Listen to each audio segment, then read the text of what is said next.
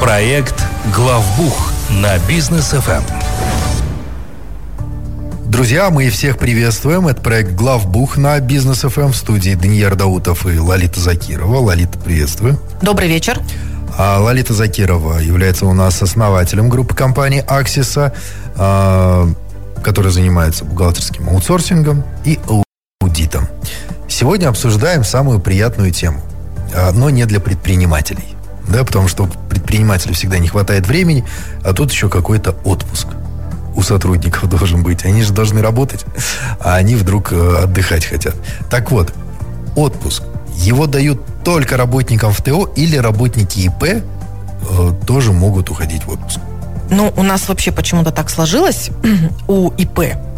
И многие ИП на самом деле искренне считают, что они могут не вести бухгалтерский учет, что они могут особо вообще не заморачиваться с документами. Э, мало того, что не выписывать со своей стороны, так еще и не собирать ту документацию, которая к ним приходит в их адрес. Э, что у них э, работники это такие загадочные люди, за, за которыми особо не надо тоже никакого ни кадрового учета вести и так далее. Если вы, как ИП, а, работали в единственном лице вы сами что-то делали, там, не знаю, услугу кому-то оказывали или самостоятельно занимались куплей-продажей товаров, то тогда все замечательно, продолжайте как делали, так и делать. Как только у вас появляется хотя бы один человек в найме, это именно работник. У нас вообще очень часто сотрудник слово используется, мы тоже его используем, потому что так понятнее. Но вообще в законодательстве слова сотрудник у нас нет. У нас есть работник. Так вот, как только у вас появляется хотя бы один работник, вы становитесь работодателем со всеми вытекающими последствиями. Поэтому отпуск применим как к работникам в ТО, так и к работникам в ИП. Окей, а если, э, ну, учредитель является также и директором ТО, он тоже должен уходить в отпуск, или же все-таки можно в более продуктивные вещи направить это время? Э, это, это как про дивиденды, да, и про зарплаты, и про дивиденды. Такая, такая же абсолютная история. А, тоже это почему-то очень часто, если учредитель, и он же директор, вот он единственный учредитель, то, то есть юридического лица, и он же директор, то тоже у него почему-то срабатывает, что я же вот здесь все сам, мне зачем отпуск? Да. Но вы не забывайте, что если на вашем месте будет уже наемный директор, то у него таких вопросов возникать даже не будет, правильно? Да. Вы обязаны его отпустить в отпуск, а он, естественно, хочет уйти в отпуск. То же самое и по отношению к вам, как к директору. То есть независимо от того, учредитель вы или нет, это совершенно не важно, вы уже здесь, как исполнительное руководство компании, являетесь работником. Угу. И точно так же, как и для любого другого работника, на вас оформляются абсолютно все кадровые документы. Вы пишете заявление, но не, вернее, не заявление вы пишете, а вы прям приказ задаете сразу. То есть, если ваши э, работники, они заявление пишут, и вы визу ставите, работник написал, прошу предоставить отпуск, вы написали, окей, там, одобряю, то в отношении себя, любимого, вы пишете приказ угу. убываю в отпуск с такого-то по такое-то число. Ну, это я утрирую, он там более красиво, конечно, оформляется. Ну, и сам себе разрешаю, да? Да, и сам, и сам себе разрешаю. Единственный момент. На тот период, когда вы в отпуске, а, кто-то должен, наверное, какие-то ваши обязанности исполнять. Вот вы определите, будет этот кто-то, тогда вы должны дать ему доверенность на эти обязанности либо у вас на какой-то период времени, может быть, вообще ничего не будет происходить в компании, что маловеро... маловероятно, конечно, но часто бывает, что директор, он, например, у себя оставляет право подписи банковских документов, да, ну, потому что это деньги. Вот, то есть все равно оформить какие-то вещи, ну, как, как минимум, если у вас компания уже большая, конечно, нужно. Я имею в виду в виде доверенности, чтобы вдруг, пока вас нету, и вы уехали, к примеру, в другую страну, а пришел какой-то запрос, на который нужно официально дать ответ, был человек, который на этот вопрос, запрос сможет ответить. А разница какая-то есть при оформлении сотрудников э, в отпуск в ТО и в ИП? Вот в ИП как вообще должны отпускать в отпуск? Абсолютно все то же самое. Угу. То есть все оформляется одинаково, независимо от того, это ИП или ТО. Единственный момент – а, иногда вот вопрос задают, а ИП сам как должен оформить свой отпуск? Вот как раз у ИП отпуска нет. Как выгодно. То есть, как хорошо. То есть вы индивидуальный предприниматель. Вы занимаетесь предпринимательством. Вы можете доверить на какой-то промежуток времени угу. какую-то часть э, определенных вещей в своей компании другому лицу, но у вас, как у ИП, отпуска нет. Окей. Точнее, ничего окей, но хорошо. А если, к примеру, у работодателя сотрудники на ГПХ сидят, их как отправлять в отпуск? И вообще им нужен отпуск? Вот это такая как раз ошибка, которая может привести к тому, что придет трудовая инспекция. Потому что если у вас есть какие-то контракты с физическими лицами, и это контракт на, в форме гражданско-правовых отношений, то есть наш любимый там договор ГПХ, то тогда ни о каком отпуске речь вообще не идет. Потому что отпуск – это термин из Трудового кодекса. Угу. Это когда трудовые отношения и когда есть работник и работодатель. В данном случае у вас есть там заказчик и исполнитель, например. И вопрос э, каких-то ограничений по времени, когда ваш исполнитель что-то делает, или установку какого-то времени пребывания в вашей компании, да, то есть распорядок дня, ну, трудовой распорядок какой-то, да, вот это все косвенные признаки трудовых отношений. И, естественно, если у вас действительно трудовых отношений нет, ну, то есть э, вам просто кто-то что-то делает. Угу. Не знаю, окна изготавливает, шторы шьют, там, ламинат стелит. То вы просто оговариваете, какой гонорар получит это физическое лицо и к какому сроку он должен сделать. А все остальное он уже решает сам. Будет он по ночам приходить, ну, возможно, там что-то с вами согласовывать, но это, опять же, не вопрос трудовых отношений. Поэтому здесь нужно быть очень осторожными ни в коем случае даже с, с физическими лицами, с которыми у вас вот такие ГПХ-контракты, не использовать термин «отпуск» а в случае, если там человек на месяц куда-то уезжает. Окей. Okay. Я вот недавно смотрел одну из программ, там говорилось об отпусках. А, в Корее или в Китае, в Южной Корее или в Японии, точнее, а, максимальный срок отпуска 14 дней в год. И то полностью все 14 дней использовать нельзя, нужно дробить каким-то образом. У нас как? У нас побольше, я надеюсь, можно отдохнуть. Я просто в отпуске не был, я не знаю, сколько Не уже. надо так говорить, тем более. Я, нет, ну, понятное дело, что у меня несколько проектов, я имею в виду, да, и вот где-то я работаю, где-то я отдыхаю.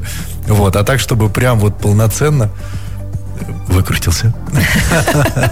Ну, вообще у нас законодательно установлено, что продолжительность отпуска в год это 24 дня. Угу. При этом работодателю не запрещено увеличивать количество дней. У нас есть компании, в которых а, я именно, именно говорю про такое добровольное увеличение. Mm-hmm. У нас, конечно, есть отдельные категории работников, у которых добавляются дни отпуска. Мы как бы сейчас на этом останавливаться не будем, потому что там прям определенные условия труда предполагаются. А вообще вот в добровольном порядке работодатель, он имеет право увеличить количество дней отпуска. И компании есть, в которых, к примеру, там руководящему составу, а, то есть, ну, обычно руководство это люди, которых могут там и выходной выдернуть, и разница во времени с каким-нибудь там головным офисом в Лондоне mm-hmm. может быть несколько часов. То есть у нас тут уже вечер, а там разгар рабочего дня и могут позвонить. Вот на вот эти вот такие форс-мажорные моменты добавляют, к примеру, там несколько дней отпуска еще. Mm-hmm. Но меньше, чем 24 быть не может. Это первый момент. И второй момент. У нас опять же, трудовым законодательством закреплено, что, да, отпуск можно дробить, но как минимум одна часть должна составлять 14 дней, то есть две mm-hmm. недели, для того, чтобы человек полноценно мог отдохнуть. Это, опять же, еще с советских времен определенные исследования проводились и сказали, что вот для такого хорошего отдыха и переключения и зарядки бодрости на следующий период времени до отпуска человеку требуется 14 дней. Так что, дорогие друзья, если более недели меня не услышите в эфире, знаете, я в отпуске.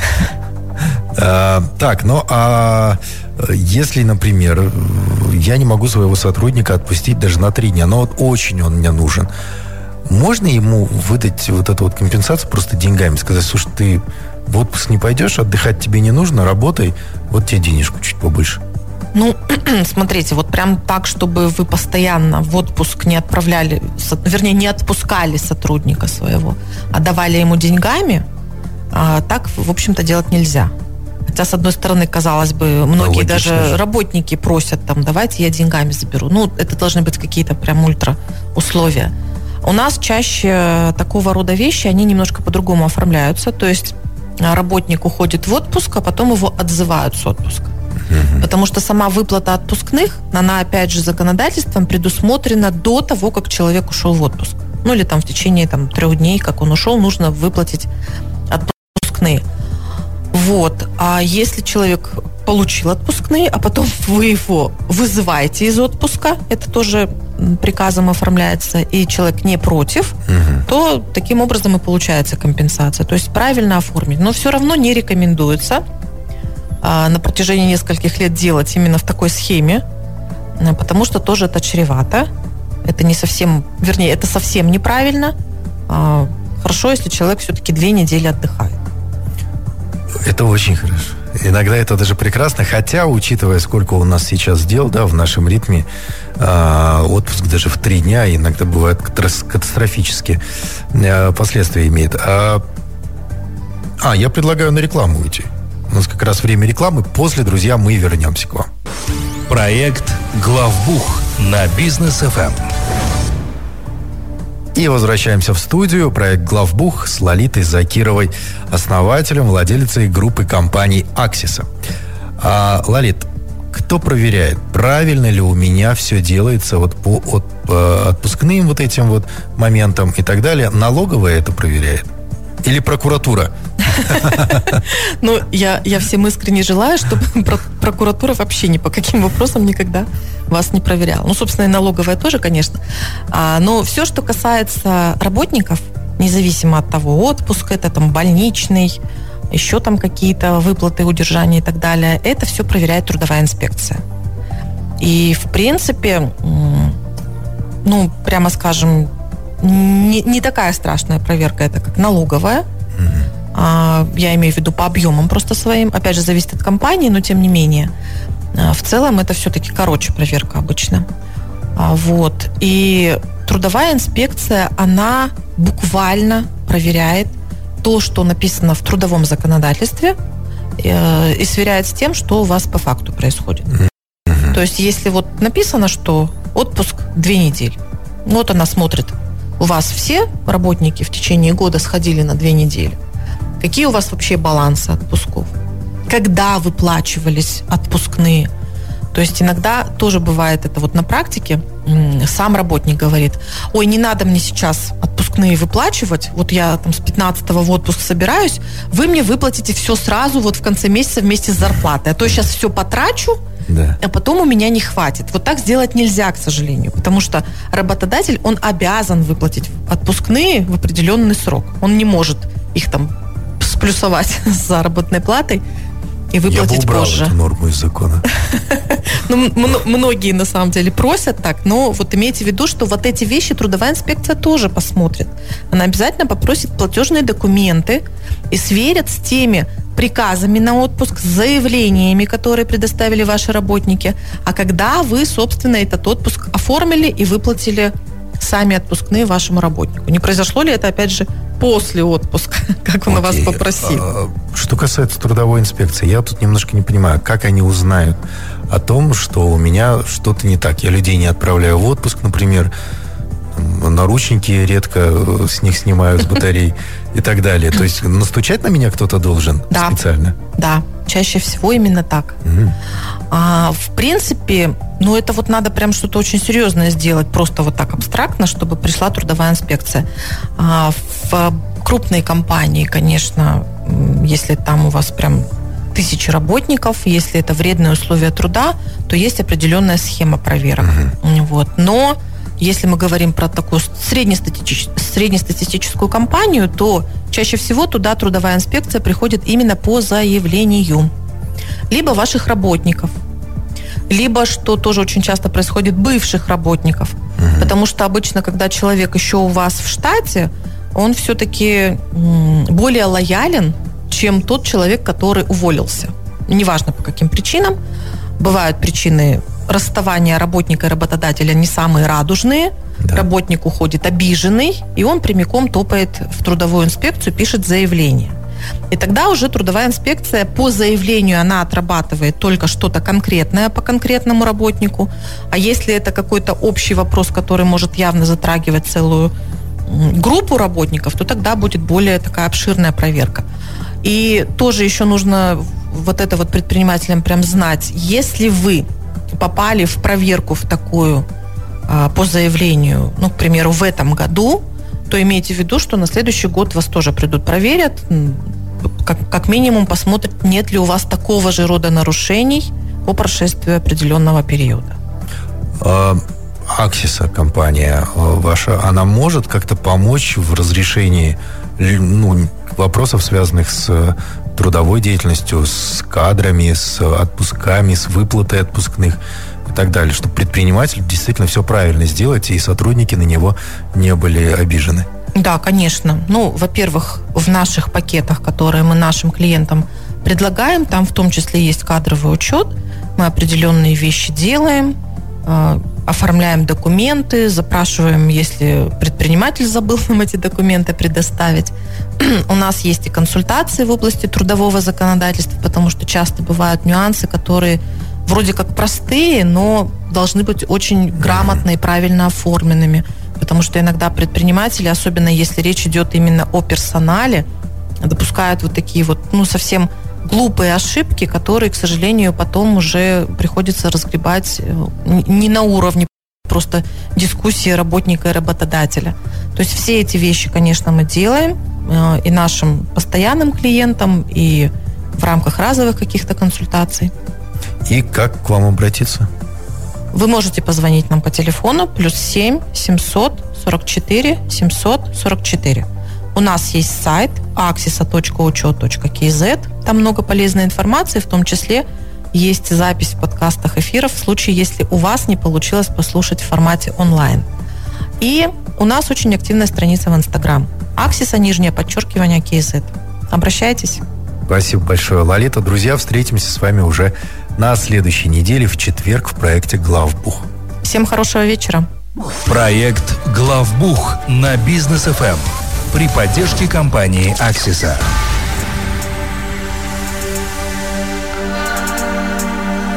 Бизнес FM. Жетістік үні осындай болады